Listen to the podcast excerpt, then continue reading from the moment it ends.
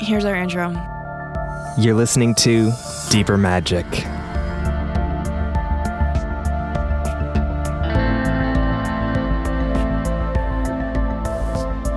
This is the Deeper Magic. I'm Anna. This is my father, Peter. It's late. I'm tired, and we've recorded this entire episode out of order, so my brain hurts. I also have an exam tomorrow.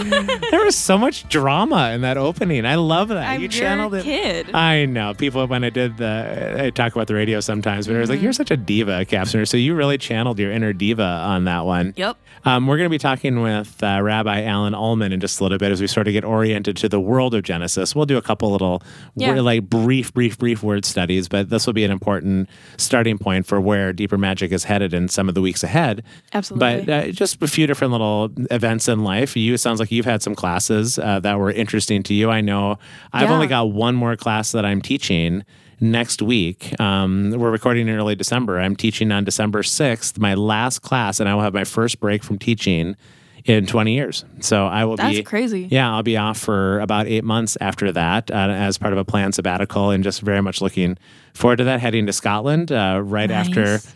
Class, and uh, just wondering what sort of got us up to. So I haven't ever really truly done a, a full sabbatical of just creating space. I mean, I clearly have to keep working at the business and Right. teaching. This is not just going to like you know sit on the couch and and go om and listen to what maybe got us up. I would love to watch you try to meditate. There's no way. that would be There- so fun. There are many things that I will do in life. Meditation, I just can't. we should do. text Jamie about that because I'm sure she knows something about no, meditation. I- there's no chance. I just I last for literally maybe 6 I'm gonna seconds text her meditating. right now. Hang yeah, you go ahead. Hang on. I, I can't I can't leave the space quiet for and I'm sure that's you know people are that are listening are saying yeah so you have so many problems interpersonal capsner and and and psychological that you can't be quiet for 6 seconds at a time but I've just never the whole meditation thing doesn't work now I will lay in bed at night though and as I'm going to sleep try to just create all kinds of space um, to talk back and forth with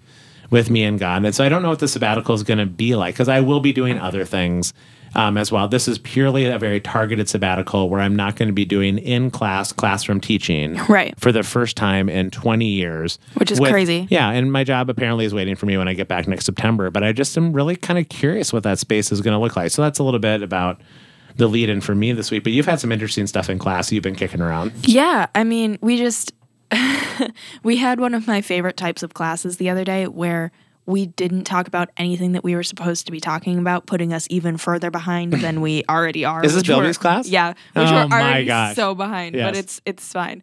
Um, because everything that we talk about is so so important in that class, and so he he is so brilliant at being willing and able to talk about whatever his students need to talk about. And this is our friend Jim Beilby, who uh, undoubtedly will join us at certain times. Is in the future. Who knows? He's, he's sure. a professor of systematic theology and ethics, been a long time family friend, and you just happen to have a chance to be Yeah, in class with be them. in and, his ethics and class. it's again so odd for me because my last seminary class was his first class that he ever taught in seminary, Which is so funny. And now, yeah, and now you're in his class some twenty odd years later. So this is crazy. Anyway, Yep. yeah, yes, he's great. Um, but yeah, and so somebody, I don't even remember what the initial question was that prompted it, we basically went off on a big long tangent about sin and the mindset of it. And I, I, oh, I remember why. It was, we were talking about some kind of ethical issue and we were wondering if you lived in a certain lifestyle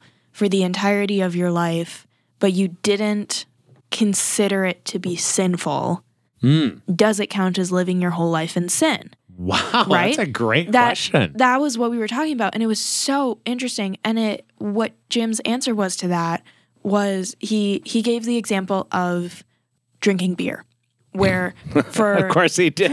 Right, because of it's Jim. course he did. Um, yes. where the idea is that for one person, they do not believe that drinking beer is prohibited in the Bible. They don't think that it's wrong or a sin.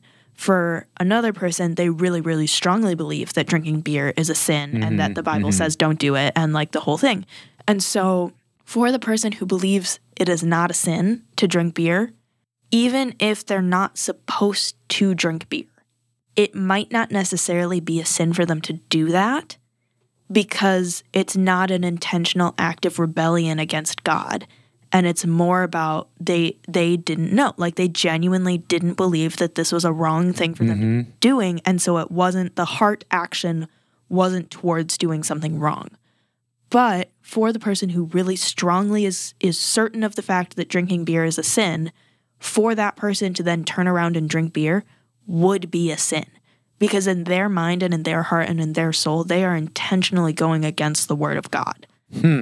Right and so it was and so and then the whole class kind of fell apart and everybody was like but that's relativism and he was like no Yeah. and i remembered that my parents are weird and so i can wrap my head around that concept because we have been sitting in that for like a decade um, but most people don't know how to think that way And Wait, did you just say when you said my parents are weird? Are you re- referencing me? And, I was mostly and- talking about mom? mom, but like, just yeah. Yeah. But it was just this, Your like, mom has the ability to live in tension and paradox. shockingly. Yes, I know. Yeah. Very much so. Okay. Um, and so it was just this like really interesting moment where we were like, maybe, maybe sin isn't so much about the action itself, but about the heart behind it. And then somebody was like, well, couldn't you then just say, I don't believe this is a sin, and then go about your day? And we were like, no, because unless you can convince yourself of that in your soul, but then you've deceived yourself. I mean, But we're talking about if you've never heard. I mean, I, I Right, The, if you've the never question is the heard- right question. but also like, If you've never heard rooting for the Green Bay Packers is a sin, and you find yourself rooting for them, you don't know any better. Right. And like and and my thing is is that it's like if you hmm okay, the way that I have thought about it is that like if you get to the gates of heaven Okay. And God is like are you going to be a pirate? And you say no, but in your heart you're like but secretly yes. I kind of have a feeling that God's going to be like, mm, I called BS on that. right? Like I that Yeah. was that was the question of the class. Is like, well then couldn't you just decide that something isn't a sin and go about your day? And I'm like, no, because if you don't actually believe it intrinsically in you, then you just are doing something wrong and you know it and Yeah. outwardly you're saying that you aren't.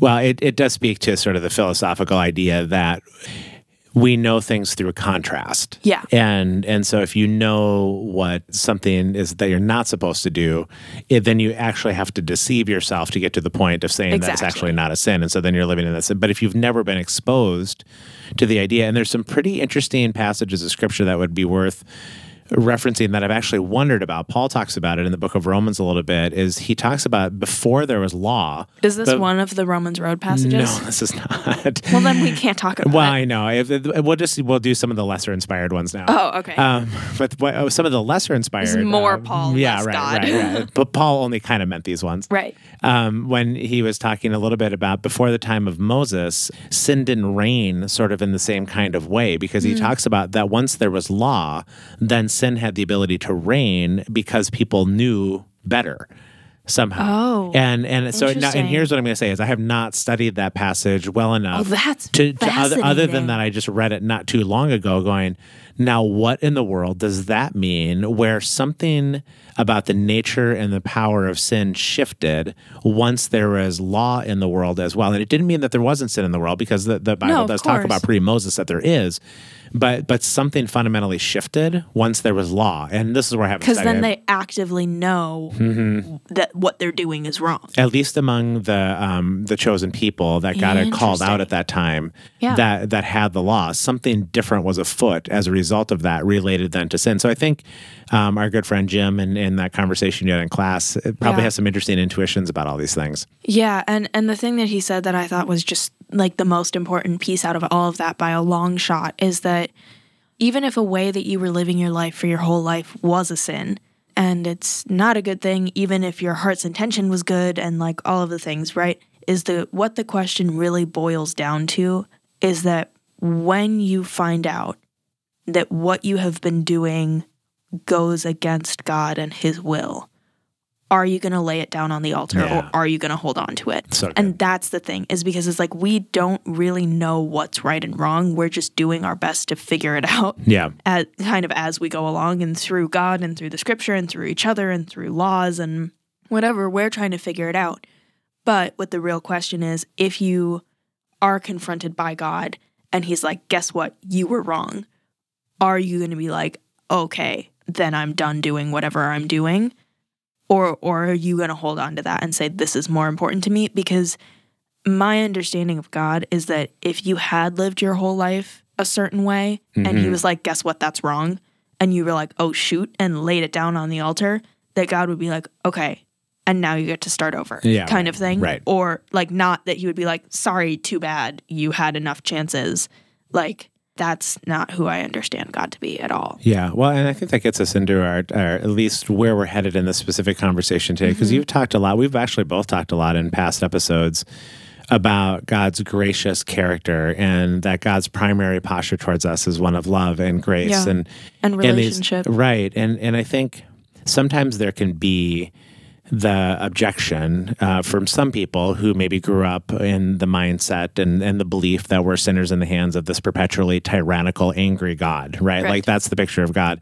And just because we get exposed to an idea first doesn't make it right or wrong. It just means what we get exposed to first. And I think many Christians got exposed to an idea of God as this majorly angry God. And you have been trying to suggest over and over again, and I think rightly so, that that picture of God is not actually the biblical picture of God. It was somebody's weird interpretation of some things Yeah. in Scripture, but God is actually amazingly gracious. That's a question and- that I love asking theologians is like why why do we put so much weight on this when it was just some dude? Yeah, I know. I know. Like that's my favorite like yes, I know. it's my favorite question to ask theologians. I'm like, yeah, so like John Calvin.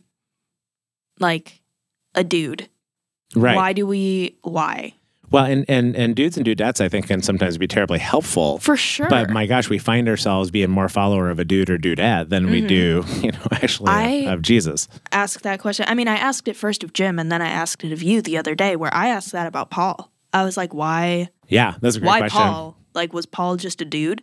And and we talked about it a lot and and it was just this I had heard the stuff about like his revelation and and whatever obviously, but Right. hadn't understood that it was taken with the same weight as the rest of scripture Right. kind of thing. Like I was kind of like why why are we taking some letters that he wrote to some people about some stuff that they shouldn't be doing as like authoritative? Yeah, yeah, yeah. because I was like, I, I just don't get it. And like some of your answers about that were really, really good. Yeah, well, it's it's just helpful to study how Scripture got compiled and why, and why did we end Yeah. up with the, with the letters and the and the narratives and the stories that we do today, because they do have a, a sense of, I think, authoritative reliability to them. Mm-hmm. Now, again, Because I didn't walk away from that going, like, I'm not at all saying that Paul isn't authoritative. I just no, was like, like, what's going on? Why? Yeah, what what's the basis of all of that? Yeah, like, And what's then- the basis of that authority? Yeah, and and I think then people also bristle by saying, "Well, but Paul said this. That can't possibly be authoritative, or whatever it is." And then you just have to go back and say, "Oh, it's probably a profound misunderstanding of Paul. Like there just Yeah. isn't anything that I've ever read that maybe at first blush feels like, whoa, wait a second, we need to entirely reject that idea." If I can get just deeply confused about a text that my best friend of 18 years sent me five minutes ago, Yeah, how how confused could we possibly Oh, get about Paul? all the time. And so, a uh, given interpretation of any part of Scripture may or may not be authoritative, but that doesn't Yeah. mean that then we, when we too easily say our current interpretation is also in a one to one relationship with Scripture, therefore we're going to reject Scripture. Maybe we need to go look at our interpretation a little bit. And that's part of what we're going to do today, where I think we're setting the foundation for Genesis today. That's going to Yeah. allow us to then ultimately um, have all kinds of beautiful conversations about this gracious and loving God. But I think it starts with maybe having a different understanding of why Genesis is. So, can I start with a story about my department chair? yeah, go for it. So I think I told you the story, Anna, about it was maybe my first year teaching at a place called Bethel University.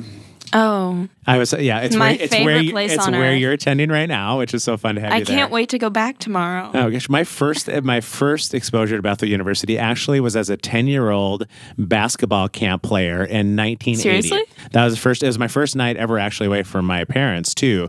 So I cried and cried and cried. I called home that first night. I was like, I cannot do it.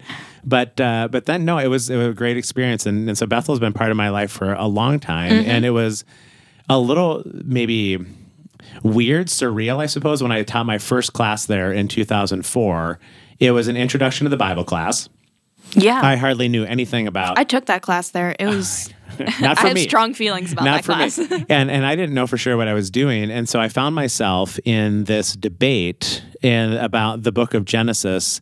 That was a pretty common reba- uh, debate in in Protestant circles. People reading Genesis through the lens of assuming that what it's trying to teach us is all of the science behind Right. which God created the world. And so it's, it's sort of the scientific account, and we have to take Galileo and, and the crowd that we've talked about in past weeks and apply it to Yeah. life in Genesis. So there are all these theories about how old is Genesis and is it, or, or how old is the world based and on Genesis. And if you count the number of years in the genealogies, then you know how old the Yes, Earth is. for sure. That's one of my favorites. Oh yeah, and it's like you know ten thousand years old, and, and you have to be a young Yeah. Earth creationist in order to to believe that Genesis is true. And then other people say, but it sure seems like science is revealing that the Earth is a few billion years old. And so, what do we do with that? And there's all of these theories, and I was caught up in the middle of them. I didn't know how to handle it, so I went to my department chair Yeah. a guy by the name of Mike Holmes, just a really well respected scholar, somebody that I was so grateful to have as a mentor along the way because he really he was widely considered to be maybe a top five New, New Testament scholar, but the way Mm-hmm. he carried himself was as a person of just fun and humility, Yeah. and, and you would never know the levels of, of academic engagement that he had had over all these years. So I went to him and I said, Hey, Mike, what do you do with all of this stuff in Genesis? I'm completely lost. I don't know about age of the earth and days and Yeah. light and all this stuff. And he looked at me, and I, this is either the first or the second time he said, Capsner, you're an idiot. I think actually the first I feel like that's something you probably hear a lot Yeah, well- in your day to day life. I do. I do. Well, I don't hear that at all. And the problem is, is, is often it's, it's justified. And in this case, it was. It was also justified in the case when I was in the middle of my 300 page PhD dissertation. Mm. And I hadn't saved it anywhere. Uh, There was no backup file Dad. anywhere. I know on any computer. I had That's it. I had horrifying. seen- this is the reaction that he had.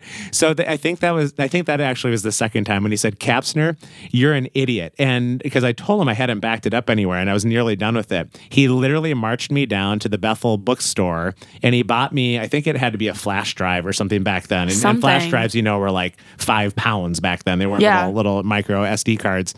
And he bought me on the department account. He bought me a flash drive and made me back it up on the spot. That's terrifying. No, because like I okay, for the podcast listeners, I write a lot. I enjoy it. It's fun. You do and indeed. I'm getting better at it, which is fun. But um there was something there was a project that I had been working on for months and months and months and months and had been developing in my head for like a long time before that. And I didn't back it up anywhere on Word. And there was something that went wrong with my computer. Oh. and it started doing this thing where every once in a while I would go to save my Word document and it would be like, nope. And it would just delete everything that I hadn't saved. So, like from the last, Oh, I boy. would write 20 pages, Yeah. hit save, and it would be like, nope, and delete those 20 pages. Wow. And I was like, what? And so I fully stopped using Word for like a year and a half because I was so afraid of it. And now I have like six copies of every story thing that I write. from that. And I copy pasted into Google Docs because that saves as you go. Yeah. And I'm like, absolutely not. I will not lose this again. Well, see, you're smart now because I was definitely worthy of the idiot comment to have five years of 300 pages uh, Yeah. of unsaved That's my thing is that mine wasn't even important. Well, mine was saved, but only into one spot. So that was the second time he called me an idiot. The first time he said Capsner, you're an idiot is when I came on this creation debate. And, and Yeah. this is what he said. And, and after this, we'll introduce our uh, esteemed guest here in, in just a moment. He's lurking in the background. But he said, uh, Capsner, when they wrote the scriptures, uh, the, the people that wrote those early accounts were not interested in the question of the how of creation. They're they were interested in the question of the who and the why. Basically, sort of who was behind it, why did it happen? Um, not interested in trying to give us some sort of scientific account associated with it. There was a God at the center of creation that the early people uh, that that wrote this text were trying to tell us some things about God, and it really just changed my mindset that we're so often coming to Genesis asking the wrong questions, therefore getting the wrong impression, and Yeah. therefore I think for a lot of people they just disregard Genesis as sort of this almost fairy tale-ish kind of story, as Mm-hmm. opposed to the kind of story that is central to understanding anything else that comes from from that. I just don't think you can understand any other part of Scripture unless you understand what's going on and and how it's being started in one, two, three. I mean, I don't have much to add to that. Do you want to just do you want to invite our guest in then? Alan, say hi. Hello. so this is the this is Rabbi Alan Ullman, who um, we've leaned into a lot over the years as somebody who who seems to have pretty good take on uh, on Genesis one, two, three, the kind of take that often Shockingly. blows uh, my mind. So, Alan, thanks for taking some time with us tonight. I, Anna seems to think that um, "Idiot" is a fair portrayal of that particular situation around the flash drive. Do you do you share that opinion? Oh, this is way beyond my pay grade. I'm a simple person. I was gonna say you're Um, talking to us on a flip phone right now. Yeah, so I don't know true. how. that's really true. Well, th- thanks for doing this. Um, it's just been fun to be friends over the years and, and to study in a lot of different rooms and know that you have been teaching all these years. Was my department chair too far off in terms of how he described um, an approach to Genesis? Because I think for a lot of people that Anna and I run in circles with, that would be a little bit mind blowing to think, wait a second, Genesis wasn't trying to teach us something scientifically about the world. There's something else going on there. You know, there are so many different worldviews that have been pronounced as to being what Genesis is up to or not up to. Mm-hmm. Um, in the last, uh, oh, I don't know, shall we say 2,700 years that, um, I think to be honest, just to be personal, the way I approach it is I'm just trying to hear the voice in the text Yeah. and what is the voice attempting to communicate. And from that, one can then sort of develop, abstract, contemplate what the text is concerned with communicating and what the text isn't concerned with communicating. And to layer on um, a scientific worldview or a post-Renaissance, post-Enlightenment worldview, you could just pick so many different categories of things and then ask, is that really the topic? Is that even a concern? But one could say that about so many things.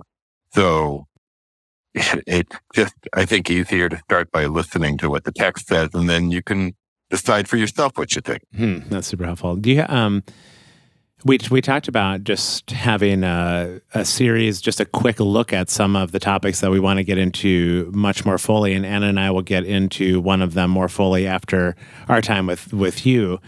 But there does is it fair to say that there, as the text is trying, as we're trying to hear what's in the text, that there are a lot of different sort of key words and concepts that are all woven together in the midst of the the telling of the story. Absolutely. I think, you know, you mentioned, uh, uh, as you were speaking in the introduction, that it's awful tough to discern what's going on in scripture if one doesn't have some sense of Genesis chapter one through three. And I would argue in a sense that Genesis chapter one through three is the, is the introductory paragraph of all of scripture. yeah. And if you really want to know what the rest of the text is addressing, it would be good to know the introductory paragraph. And I would say it's one of those fascinating phenomenon that somehow in everything we read, we know the opening paragraph matters. And we would look at the opening paragraph carefully to understand what's going to go on in the rest of whether it's an essay, an article, a book, a novel, it, it wouldn't matter what. But somehow we don't read scripture that way. And, and so learning how to read scripture that way would be, I would argue, one of the keys to the kingdom to starting to decode what is the text thinking about and what it isn't thinking about it, but also not just a question of what, but how it's going about thinking about things. Hmm. And to me, that's one of the, the great challenges of simply reading scripture well to understand how it goes about presenting things. So, and the starting point is the key because that's what sets forth the trajectory. So I, I just couldn't agree with you more on this. Yeah. And I think one of the things that Dad, you and I talked about in in the episode where we were talking about actually reading scripture and looking at the Hebrew and looking at the Greek and all of that is like one of the things that we talked about is that nine times out of ten when you look at a word, there is some layer of meaning to it that you're missing. And I feel like that's especially true in Genesis, where it's like al- almost everything that is happening in Genesis is lost if you take the words in their English translation at face value and take them literally and just move on. Like it you you lose basically everything that's happening in Genesis. Yeah, like I think light can be a good example of that, right? I mean, I think a lot of people are familiar with the passage "Let there be light," and probably, understandably, just assume that the way God started in this creation activity um, was sort of to pull some sort of cosmic light chain so that God could better see what he was up to. And, and maybe it doesn't mean it wasn't necessarily physical light, but Anna brings up a good example that light might have a lot more in it than just the idea of some sort of physical light switch. Well, and the sun, moon, and stars aren't created until what day four? Yeah. So yeah, I mean, right? It's it's it. Yeah, you would say more about it, Alan. It's, it's interesting. Yeah, um, I couldn't agree with you more. Could I start somewhere else and then get Yeah. to light? Yeah, for Go sure. for yeah, that was just one example. But I think to Anna's point, right? Though there's almost always something more going on than just some you know face value thing that we think we're reading.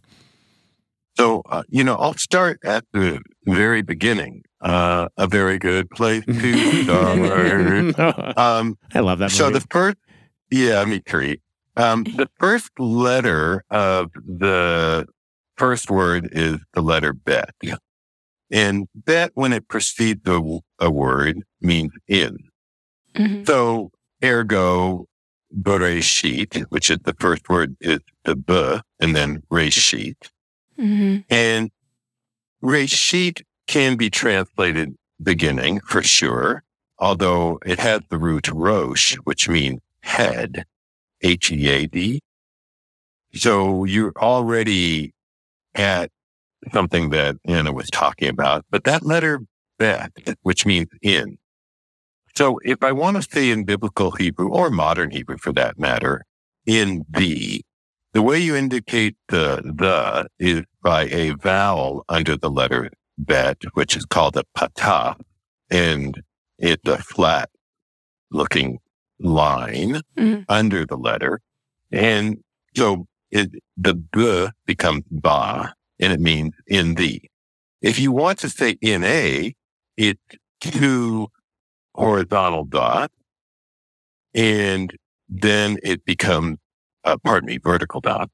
And then it's not ba, but b, and that means in a. Uh-oh. But if you've ever seen the Torah scroll, Uh-oh. you know that there are no vowels, Hmm. meaning is it ba reshit in the beginning? Is it the reshit in a beginning? And the answer would be plausibly yes.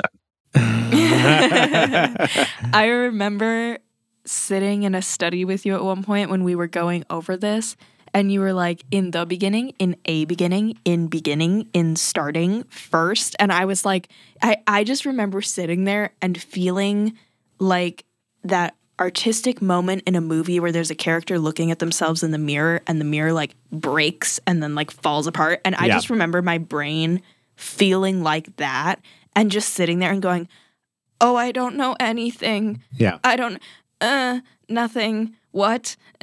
because it's because it's not like in the beginning. It's like Just in beginning. number of things. In beginning, it's like it's like once upon a time. Yeah. Yes. It- so that to me is meant to uh, shape shift a certain response to the desire for certitude. Hmm. That's a great way to say it. And and so what I would look for from myself and also others, but mainly from myself is if I'm saying I know with a kind of noun qualitative certainty, there are some things that are knowable for sure. But the text is actually not starting with that. It's starting with God knows, but we don't Hmm. and how we inhabit our finitude, or to frame it in a slightly different way, our radical incompleteness. Meaning, and I'm saying in a way, well, we're all vessels of clay. We're all finite beings. We aren't the infiniteness of the eternal God. And can we just accept that? Like, how did it all begin? Well, the text kind of isn't totally saying. Mm-hmm. It's Hmm. giving some of it. And how I handle that is part of something that you'll see shooting through the text in so many different ways. For example, when the Israelites leave Egypt in Exodus 14, there's both an angel of the Lord leading them and a pillar of cloud. Yeah. But the moment you step into pillar of cloud and kind of think about what that is, you go, well, is it a pillar? Is it a cloud? How well do we handle? And it's not just a pillar of cloud, it's an angel of the Lord. But then suddenly you're in Ecclesiastes chapter three, and there's a time for every purpose under heaven. And there are people who, for whom it's always a time for war, and there are people for whom it's always a time for peace. And how well we inhabit those paradoxes. Hmm. Yeah. And I, I mean, you're barely.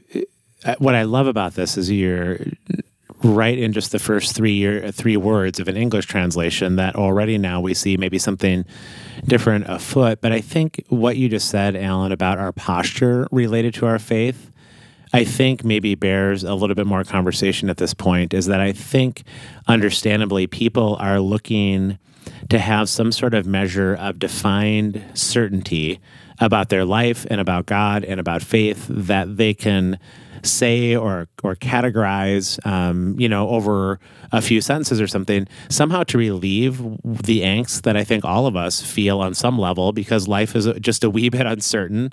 We don't know what the future holds. God really, you know, can't be controlled the way that we would like. All of that, and and maybe to, to pull that all together into a question or maybe something you can comment on a bit, I have thought a lot over the years, recently in particular, that if we try to find our sense of firm footedness or certainty in this world in what we can say is true about everything, even though there are things that are true, as opposed to resting in God's faithfulness and that God knows, as you said, and and resting in those places of trust in the midst of our uncertainty, we're kind of fighting a losing battle, aren't we? If we're always just looking for our own certainty with everything. Uh, well, yeah. And uh, so that the text from my reading of that first letter starts with what I'll call paradox and mystery. Mm-hmm. And to me, a text of faith starting there makes perfect sense. Yeah. Because it's faith. And yeah, right. So here it is. Can you step into the paradox and mystery of God's creation and know that it isn't to say that things aren't knowable? And for example, I actually want people who are building a bridge to build it to the highest standards of mathematical excellence. I really do. yeah, right. Yeah. You know, Right. That would be Yes. nice. Yeah, exactly. And I want them to know the tension and what the bridge can hold and what the limitations are. And yeah, and what happens when a certain type of storm and how the bridge will weather that and on and on and on. But this isn't that. Yeah. Hmm. And, And to apply those rules to this or apply this rules to that, Mhm. Hmm. Yeah, I think. meaning I don't want mystery on the bridge. I'm sorry, Right. Anna. Yeah, Yeah, no, no, no, no. you're fine. Oh, and no, you're for right. I don't want mystery on a bridge either. I, I barely like bridges as Oh, it is. I can't look. People Um, are like, look at the view, and I'm thinking, just get over. I'm like, yeah, the bridge. don't get die. over the I've bridge. seen too many movies where Yes, this goes wrong. Yes. So please. Um, I mean, it's a little bit what I said a second ago about Once Upon a Time, where it's like that opening phrase or that opening idea tells you so much about what you're about to start reading. Where it's like, if I open a book and it starts with Once Upon a Time, I know what kind of story I'm about to read. Or if it starts with like on a dark and stormy night, like I know what kind of story I'm about to read. And and literally the first phrase here is kind of paradoxical and mysterious and mm-hmm. unclear and it's like so so that is setting up the foundation for the rest of everything that we're about to read Yeah, and as a lifelong student of Scripture, Alan, how has that played itself out in your journey through Scripture over these years? Like, eh, because as as a person who has what you know, I, I'm sure you're like all the rest of us, in eh, in terms of being made of clay, and there's frailty and uncertainty and all of those things. But I don't think we should shy away from the idea that it is possible to grow in substance and in character and in faith as well. And and I think safe to say there's been a growing of faith in you over the years, even while you've stayed within the mystery of it. How, what does that journey look like? Because I think many people think that they have to know more and more and more and more in order to grow strong, strong, strong in their faith. But we're talking about almost an entirely different, and I think for many people, an unfamiliar path. So I think many of us have had this experience, and I'll just pick one thing, but it could be so many different things in parenting. Um, you know, you guys have five amazing, amazing, well, they're not really kids anymore. Uh, a number of them I thought you were going to take back the amazing thing, Yeah, and I I was- was like, "Wow, I was okay. hoping, Alan, because I mean, you That's know, fine. everybody's like, oh, yeah, amazing, amazing, Anna," amazing." you know, I so- mean, well, okay, but no, but no, it's still amazing, amazing. Absolutely. Um, but you know how different each one of them is. yeah, And you don't do the exact same thing for all five of them as parents. Mhm. I mean, you set some core standards, but you raise each one of them in a way somewhat differently. mhm. And you wouldn't insist that everybody play the flute just because one of them likes to play the flute. hmm That's just not what one would do. And I, I think one of the challenges is just figuring out how each kid learns and how each kid responds to whatever it is that is the constellation of their gifting than reality. What it means to be the firstborn is very different from what it means to be the fifthborn and on and on. And how many times has almost every parent I've ever met in a private conversation that I don't know exactly what to do in this particular context with this particular child. Don't Mm. don't out I me mean- right now, Alan. Don't don't don't. out Sorry, me. sorry, Peter. Yeah, Yeah. never, never for me. Right. Alan, we'll talk later. Yeah. Okay. I want to know where I was a problem yeah. child right, so that for I can keep doing it. no, I'm loving this Yeah. example though. Yeah, keep going. It's great. And how much faith does it really take in God to, uh, and to a lot of other, uh, dimensions to raise a child well? Hmm. And how long did it take to understand that when our daughter, Laura, was facing certain things, the best thing to do for her was to go out in nature? Whereas for Noah, our son, that wouldn't have been the thing I would recommend him to do. It, I mean, there's so much to be learned and there's so, now, grow and fade. Oh, something can happen. And the recommendation for Lara is get her out in nature and then let nature and her experience of nature affect her experience of whatever the challenge was that had caused me to recommend her to go out into nature. Hmm. So it's, it's learning how things all sort of fold together into each other. I'll give you an example of something that I've been saying to people lately around a certain conversation. Um, people often ask, ask me for a variety of different reasons. And I suppose it just comes up in a lot of different conversations people have. Is this person an introvert or is this person an extrovert? And they usually don't realize that they have defined that word, those two words in relationship to people. What they mean is this person an introvert in relationship to people, is this person an extrovert in relationship to people. But that's an astonishing, limiting, non-biblical perspective. Hmm. Because a person might be an intro, somewhat introverted in relationship to people, but they would be sort of like an, a huge puppy dog extrovert in relationship to science. Hmm. So there's somebody I know who, when he was released on the MIT Science Lab, was a total extrovert. Yeah. That's so interesting. but we don't usually think about all the other categories. hmm But when you think about the Garden of Eden, for example, in talking about the garden, it doesn't start with Adam in Genesis 2 8. It starts with the Lord God planted a garden in Eden Hmm. in the east and placed there the Adam who he had formed. And then suddenly in verse 9, we're not talking about Adam. We're talking about the ground and we're talking about trees. and then a tree of knowledge of good and evil and a tree of life. There's nothing about Adam in verse 9.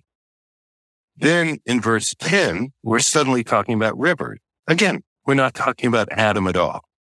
And then we're learning in verses 11 through 14 a lot about the rivers, but nothing. So from the very beginning, if you're reading scripture and you're only talking about humans and you're not talking about rivers and trees, you're missing a huge piece of the conversation.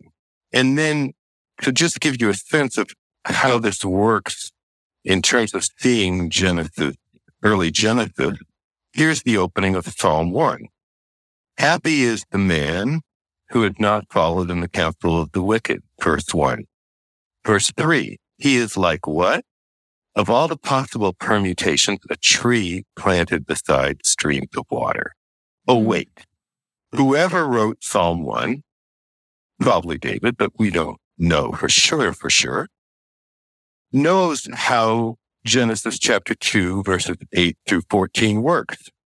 Yeah. And they place the man next to the tree and the, and liken the man to trees by river. Now, you could read that and come up with all kinds of incredible, beautiful interpretations, which aren't necessarily mistaken in any way, or you can see a huge trajectory that is being set in place in the text. And over and over again, when you're working through the text, oh, it's going to be about trees and rivers. And then not surprisingly, when the Israelites leave Egypt, the first thing they have to dance with is a tree by water hmm. in Exodus, you know, chapter 15, verses 22, 20 through 27, the waters of Marah. And then when they get to the first oasis, oh, we're talking about trees and springs. Hmm. And are we just literally seeing, I'm not talking about any interpretive act. Are we just seeing, oh, there it was in Genesis 2, 8 through 14. There it is in Exodus uh, 15.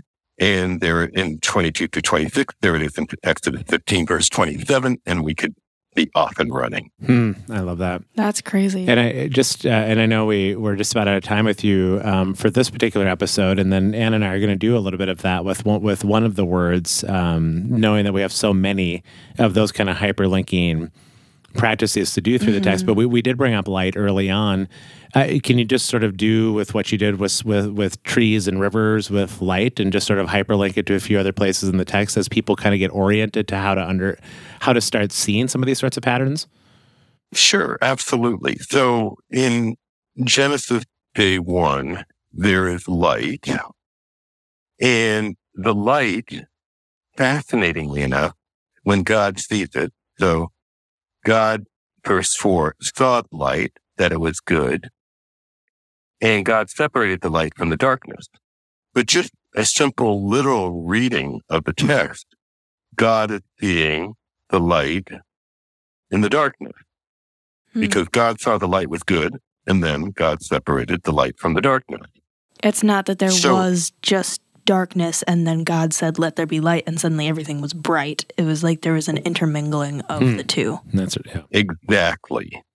Now, once one gets that, just what Anna just said, suddenly, okay, so that's light and darkness, or and hosha, or is the word for light, and hosha is the word for darkness. We get to Exodus 10, 21 through 23, which is the ninth plague. And there is going to be darkness upon the whole land of Egypt, a darkness mm. that can be touched. Moses held out his arm, Exodus 10 verse 22, towards the sky and thick darkness descended upon all the land of Egypt for three days. A man could not see his own brother, verse 23. And for three days, no one could get up from where they were. Mm. But all the Israelites experienced light in their dwelling. Okay. Now, what's so fun here is between Genesis day one and Exodus 10, the two words or and hosha, light and darkness, are not used together. So this is the very next time they're used together. And as you look at the passage, there's l- darkness over the whole land of Egypt. Okay, so there's darkness covering because it descends upon the whole land of Egypt. And then we're told there's light in the Israelites' dwelling. Ah, but that tells us there is light in the darkness. Ah, so that tells us we're in day one. because the light is And- good and God divided the light from the darkness. Mm-hmm. Ah, and God is going to separate the light from the darkness. Day one. Oh, but that's exactly what God is about to do. God is going to separate the light from the darkness in the ninth plague, meaning the Israelites are going to be taken out of Egypt. Meaning, oh, now the light is in their dwellings. It doesn't say the light is in them yet. And that cues you to something huge, which is a big, big conversation, which is there is a state where we are coming into relationship with God, where we are experiencing his light, but we're not, in fact, experiencing it emanating from us yet.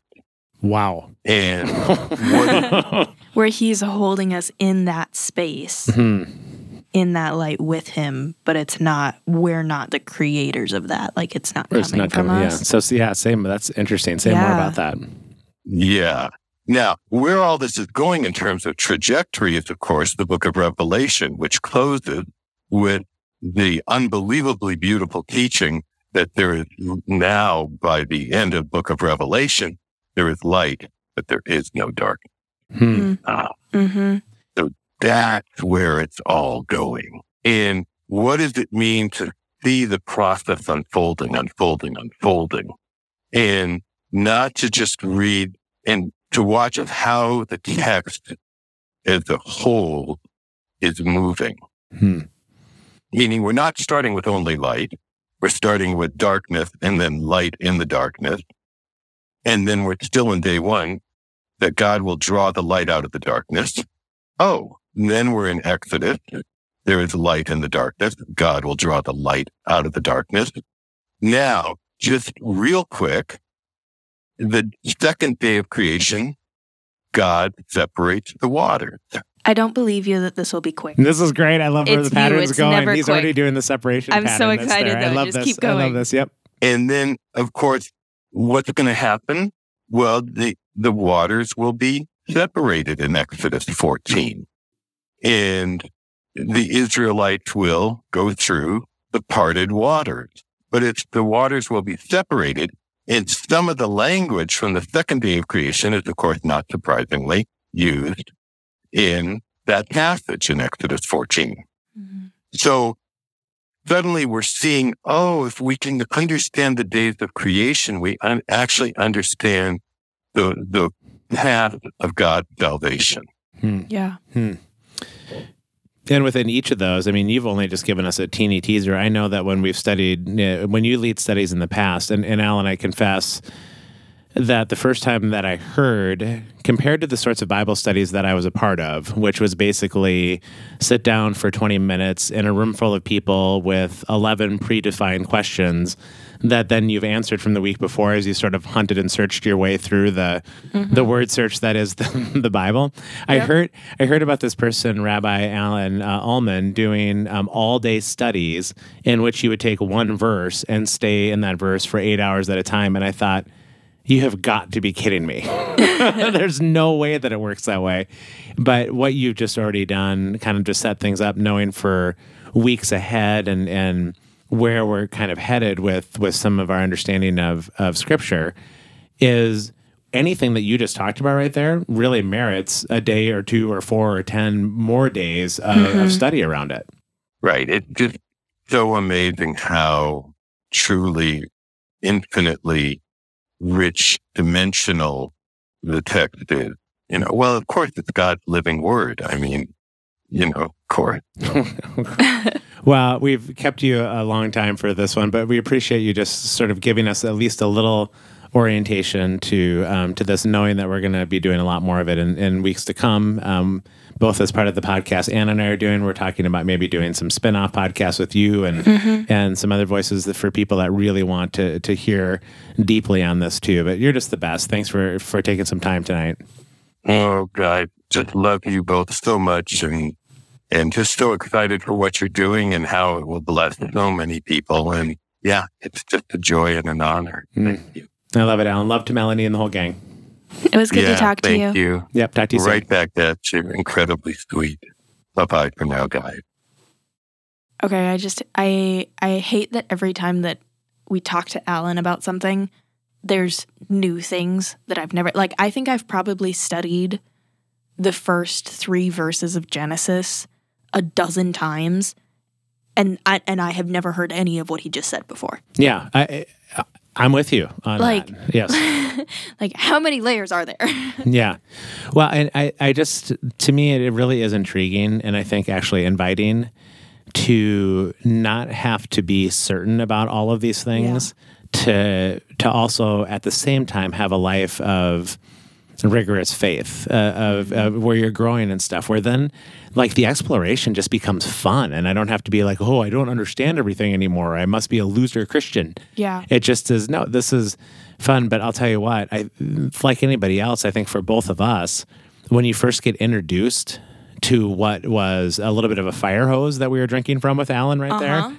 I it's like, whoa, I've never thought about scripture this way. I I guess I was an idiot thinking about the idea Yeah. that really I'm worried about whether the earth was 10,000 years old or 2 billion and and my Christianity depends on my answer. I'll tell you what, when I used to do radio work all the time, Yeah.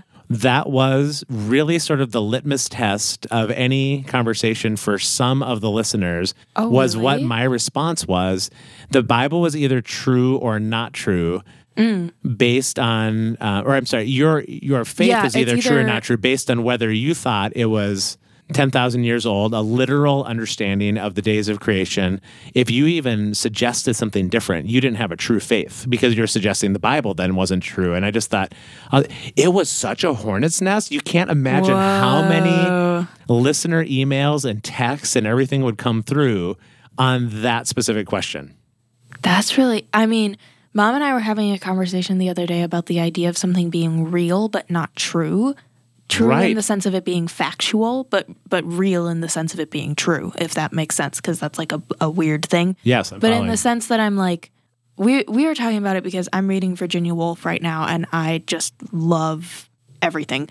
But she called it her fictional autobiography, and it's called A Sketch of the Past. And the way, the reason why she calls it a fictional autobiography, even though it's about her life, is that she's like, this is how I remember my life, which means that it may or may not be factual, but it is real because this is how I remember my life. And, and regardless of whether or not this is factually what happened, this is what I remember and this is what shaped me into the person that I am today. So, in a sense, it is true, even if it's not factual.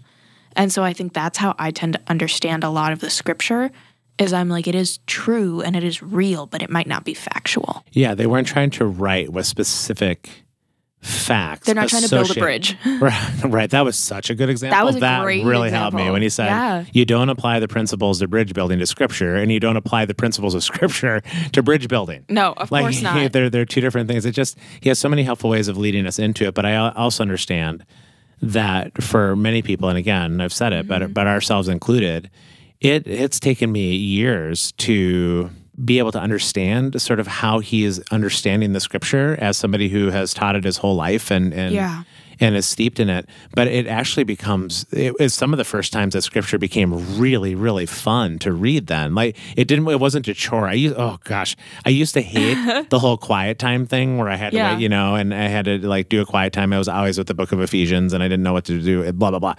And he just the way he opens it up, I, you just end up hungering, I think, for more we know one thing we want to do with this, and that's what we've talked about. Now that people are sort of introduced to the world of Genesis, I know you specifically have said you wanted to do this work because so much of your rebuilding of faith, I mean, mm-hmm. all the way back from episode one, where you're like, I just can't do this version of institutional church anymore. We're not anti church people in the least. We are people that for better or for worse, are exploring different ways of organizing as the church Yeah. besides just these kind of big, gigantic weekend gatherings.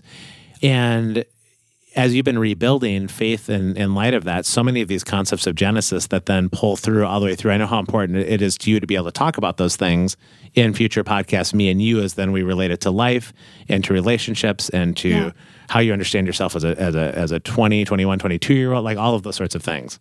part of what I love about reading the Bible in this way and like even the idea that it starts with a paradox and a mystery is is so brilliant because that has been all of my experience of God. Like I I mean, I've said it before and I'll say it again. I love talking about theology. I think it's really interesting.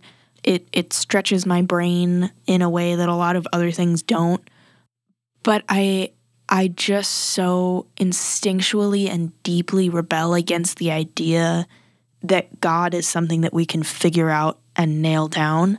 Like I I can't wrap my head around that and I have such like I I weirdly paradoxically and mysteriously have a way easier time with the idea of being like, "Oh, I have next to no idea what's going on.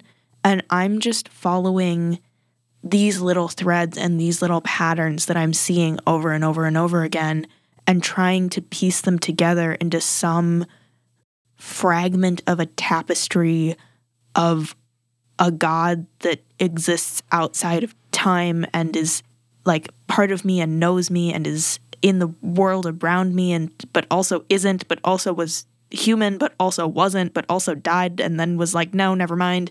And then like all all of these things like of course I'm not going to be able to wrap my head around that. And the idea I think that's part of what I just struggle with so much in the institutional church is that they present God and the scripture as something that we can understand at face value that there's like three or four facts that we need to know and then we're like all set for our life of Christianity. Right. And I'm like, it is so much like it, it is so, so much more than that. And I feel like I I can and I will spend my entire life digging into this so intensely.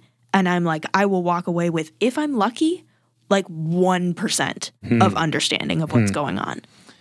Well, and and the thing that's interesting about it too, and um, is that I, I was exposed to the idea of what was called in the Greek language the rhema of God, or because this this scripture is living and active in the way that Alan talks about that this is God's breath that we are encountering when we Yeah. when we open it.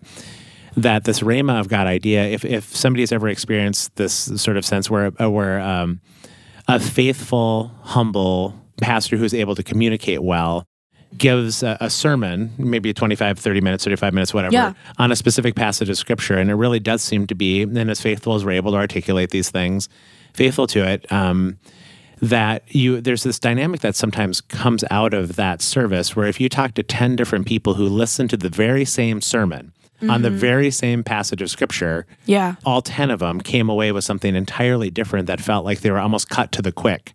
Or alternatively, because I'm like a thousand years old now, uh, I have run across the same passages of scripture multiple times at different times in my life. And every time I've read that passage of scripture, it has hit me in an entirely different way, even though it is the same passage. And, and how I heard that articulated is sort of the, ra- the rhema or the movement or the dynamic movement of God was the rhema of God that it moves and it, scripture is what it is, but we experience it and we live within it and it hits us differently in different ways. And so to just say, this is what scripture is, the way that I experienced it when I was 12, Yeah. is that's a very valid experience. And it's equally valid, however different the experience might have been of the same passage when you're 32, just like it's valid to all 10 people coming out of the sermon, coming with very different realities in which God's rhema moved in their life on the same passage. I, I think it's just Yeah. fascinating. So this idea that I'm going to tease out four facts from scripture, like you said, and, and mm-hmm. call it a day, and now I'm good. Oh, I just think we're missing out on so much. Yeah, no, I, I think you're absolutely right. And it's so interesting because, like, yeah, like you said, every time I look at it, I see something completely different. And and I was even having a conversation with a friend of mine the other day where we, we were talking about how few things drive both of us crazier than when you're having a conversation with somebody and they have decided that they are right and you are wrong and i'm just going to keep saying the same thing until you agree that i'm right and i'm like I could be guilty of that. oh i it just makes me so mad because I'm like, I don't care if we disagree. I don't care if we have different opinions. I don't care if you don't even really have an argument behind what you believe. Like, I would like you to, but I understand that sometimes people, and and I myself do this, have opinions or ideas or beliefs about something that is more emotional or instinctual instinctual and maybe doesn't have like a logical argument behind it. Sure. But just the thing that just makes me so mad is when people are like, and I'm right and you're not because you disagree with me. And I'm like, mm, hey. Mm-hmm, um, and so he and I were sitting down and we were talking about actually some of what you and I have been talking about on the podcast. And he, because he's been listening and he was like, yeah, I, I disagree with some of the things that you guys have said. And I was like, oh no, shock and horror, we can't be friends anymore. Yeah, right. No, I I was like, cool, okay, let's talk about it. And as we were talking about it, like he learned from it, I learned from it. It was like it was such a fun conversation that that we had, and we both kind of looked at each other and we were like, hmm, are we gonna go to class or are we gonna keep talking? But like it just having the openness to be like, hmm, maybe I don't know everything. And and not only that, but maybe a lot of my understanding that I have built a lot of my beliefs around, maybe it wasn't that strong a foundation to begin with. And maybe I kind of need to start digging back through that. And and it's such a hard thing to do because like because he pointed out some stuff where I was like, yeah, no, you're right, and I was I was not right about that. What's the thing? Is it from Megamind when he's like, you were right and I was less right? right, right. I like love I, that. I felt like that. I was like, no, you're right, and I am less right. But it was like it was just such an interesting conversation, and and it was so fun. And I hope that this doesn't feel scary and and condemning, because I because I really did mean it when we were talking to Alan, and I was like, I felt everything kind of start to fall apart. It when we first studied Genesis, and and he talked about in a beginning, in beginning, in the beginning, like all of that, and I Yeah. was like, oh, I Oh, don't no. know anything. Yes. I And know. it was like, it was such a fun moment, but it was also just such a terrifying moment.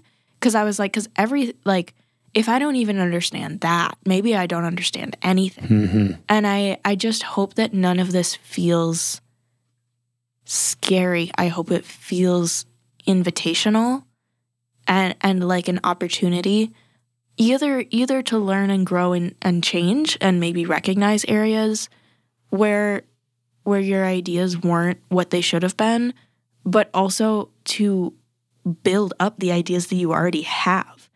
Like to because that is what I've found is through discussion like this and through openness like this is that sometimes I'm like, ooh, okay, I need to be done with that idea. And sometimes I'm like, no, I actually this strengthened that idea for me. Yeah.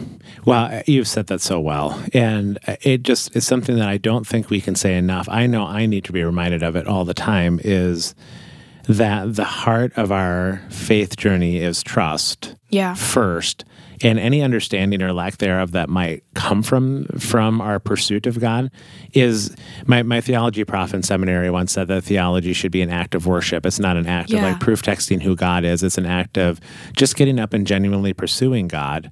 But you, when you when your head hits the pillow at night and your relief from anxiety is not because you know all of what is truth. It is that you're in relationship with the one who is truth or is the source of truth or however you want to say it. And so it invites this sort of place of trust. I think people sometimes hear, well, if I can't know it all, I'm Yeah. going to be left to a life of meaninglessness and relativism. I'm not a real Christian. yeah, and, Yeah. and like that's the alternative somehow is relativism or make it up as you go along or it's all meaningless if I can't know. Like I, that's not the invitation. I, the invitation is to recognize it's just it's there's so much mystery in the midst of it, Yeah. and that we can grow as people of certainty while living in mystery all at the same time. And so I think there's it's just such a a, a, and the idea of living a life where you're constantly trying like that's Yeah. my thing is that you don't have the certainty you don't have that knowledge that you can be like yes here is here is my fact that i know and can prove to you but it's it's living a life of just perpetually being like i don't know yeah, but I am trying so hard. And it's like that like that to me, like that's the kind of life that I don't that I want to live. That's the kind of God that I want to follow, not the God that I can be like, here's four facts, and now I'm good to go about the rest of my life. Right. And and I just think that certainty is that that idea that uh, God I, I, at the risk of sounding trite, like right, I just never want to ever be trite, and especially with something as as I think significant as this, I would be deceiving myself if I said anything other than in moments all throughout, in little ways in my life, but in also in significant ways and at significant times in my life, that in some way God's presence was there. Maybe I didn't even feel it. Maybe I didn't even know. Like maybe whatever. And there and we go through long seasons of absence from God. We never want to idolize the sense that God is leading us, you know, right? Yeah. It just can never be that either. But my certainty about God is that I just I, I don't think that I've ever felt totally abandoned in life. Like let's just start there. I don't mm. think I've ever just felt totally abandoned and cast out, even when in God's absence and not sensing his presence and blah blah blah. And many times truly sensing his presence and Yeah. almost like almost audibly, you know, and those sorts of things. But I don't think I've ever had a feeling where I could say honestly, I've just been abandoned into nothingness. And and I think with that is where then we find certainty that we're not going to be abandoned at the end of the day, even though we don't maybe know everything. Yeah. And then from there, it's actually fun to kick all this stuff around because there are things to say. I mean, Alan said beautiful things about the scripture and about where we're headed and the final city in Revelation, Mm-hmm. where now they actually don't need sun, moon, and stars because the Lamb is the light of the city. And like all of that all ties together when when you see that we were exiled from the tree of life at the end of Genesis 3 and then Revelation finishes with and now the way is open to the tree of life like all of those themes Yeah. we know some of this stuff and Absolutely. I one more piece of that. Again we're going to we'll we'll talk about these concepts all the time in light of life and faith and relationships and any number of topics here that you and I will keep doing uh, on deeper magic. What we're at least wondering about at this point, and I've referenced it a couple times, is the possibility of this sort of spin-off uh, that Yeah. we'll probably do some pilot episodes for, of hopefully in the, in the first part of next year Hopefully, yeah. with some people, including Alan, that for those people that really love the deep dives and would love to study Yeah, trees and rivers, so important. for like it, like it really is. When we study with Alan, it's eight hours at a whack. We don't have Absolutely. eight hours on deeper magic. We'll barely get through what somebody's name means That- totally. in like seven hours. That's totally it. But for people that want and and I want, like you and I will probably, if if we're able to do that, we'll probably participate in some of that podcast. But that's sort of our hope right now is that we can create another sort of satellite deeper magic podcast. Uh, still part of deeper magic, but where there's some deep dives into these things. I just want to sit in those rooms and and listen. Um, even while you and I take some of these key concepts and, and keep playing Yeah. with them in light of just regular life. yeah, no, I think you're absolutely right. I Well- mean, I don't have anything. No, Else? it was fun to fun to have Alan today. Yeah, it was really good. Yeah. good. Well, you want to sign us off? I let us in. No, fine. Yeah. All right. Well, I'm off to Scotland in a couple days. I know we talked about that at the beginning of our episode, and so I'll be off in a couple have of to days. wait a whole month. Yeah, you do indeed. Uh, looking forward to the start of my sabbatical, and thanks for listening to Deeper Magic. I'm Peter. I'm Anna. We'll talk to you guys soon. Bye, guys.